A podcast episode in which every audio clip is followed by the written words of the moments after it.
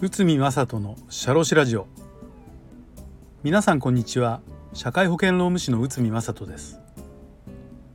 この番組では私内海が日常の業務や日常のマネジメントで感じたことをお話しております。今回は有給休暇を強引に取ったら懲戒処分ですか？こちらを解説いたします。有給休暇は入社した日から6ヶ月の継続勤務をしてかつ8割以上の出勤をした人に与えられ最初の年は10日間が与えられます。これは労働基準法に定められている法的基準です。もちろんこれより社員に有利な条件を設定することは会社側の任意です。そして会社は社員が請求したしてきた時期に有給休暇を与えなければならないのですがこれは絶対ではありません。請求された時に有給休暇を取られると業務が回らなくなる場合は会社から他の時に変更することを要請できます。これを時期変更権と言います。会社は忙しい時期繁忙期人手が足りないという場合時期変更権を行使し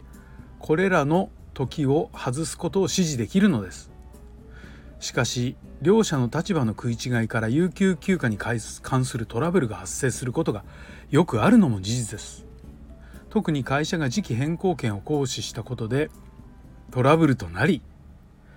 えー、実際にですね裁判となるケースがあります。ということで、えーと、裁判の事例を見ていきましょう。NTT 年休事件。最高裁平成12年3月です。概要としては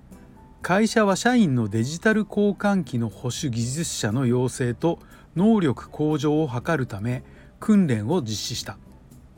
社員は訓練実施訓練期間中に有給休暇。えーと、この有給休暇は労働組合活動のためですね。有給休暇を取得したいと申請してきました。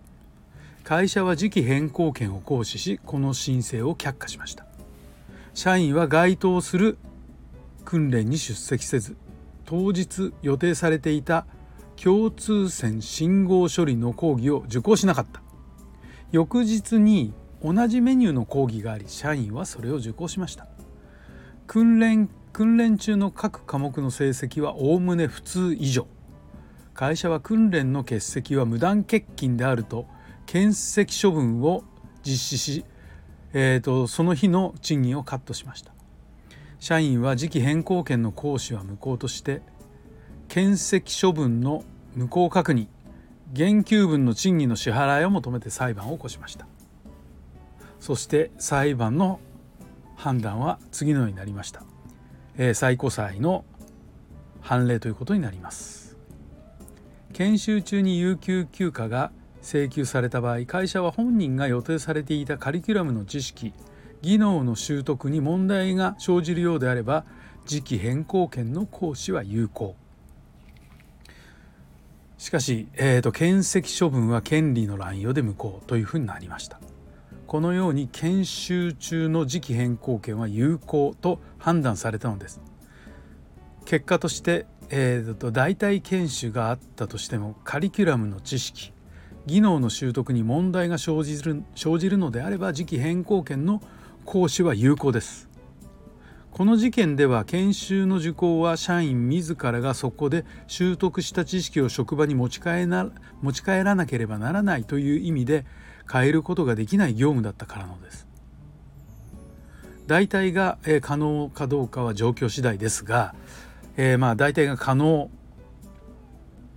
となった場合は時期変更権は時期変更権というよりもまあそれは有給認める場合です認めるようなことになるでしょうしまあ替えが利かないという業務に従事している場合本人が有給休暇を習得すると取得すると業務運営上に支障が出る可能性がありますからその場合は会社の時期変更権の行使が有効とされやすいというようなことになるのです。はい、だから強引に有給休暇を強引に取ったから懲戒処分かということではないんですけどまあこれはまあ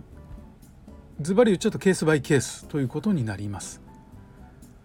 まあ、ただ変えられないというようなことになった場合どうしても必要だというようなことになった場合は、えー、と有給が例えば有給申請が出ても時期変更権をやっぱり行使するというような考え方はやむを得ないのかなというふうには考えられます。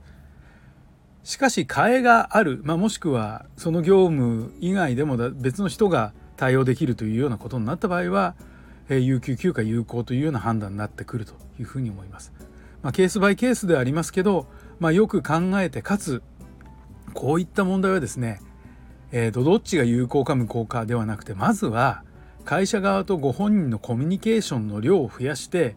それで、えーと、きちんと解消解決を図るということがやっぱり第一というふうに考えられます。はい今回は有給休暇を強引に取ったら懲戒処分ですかこちらについて解説いたしました。本日もお聴きいただきありがとうございました。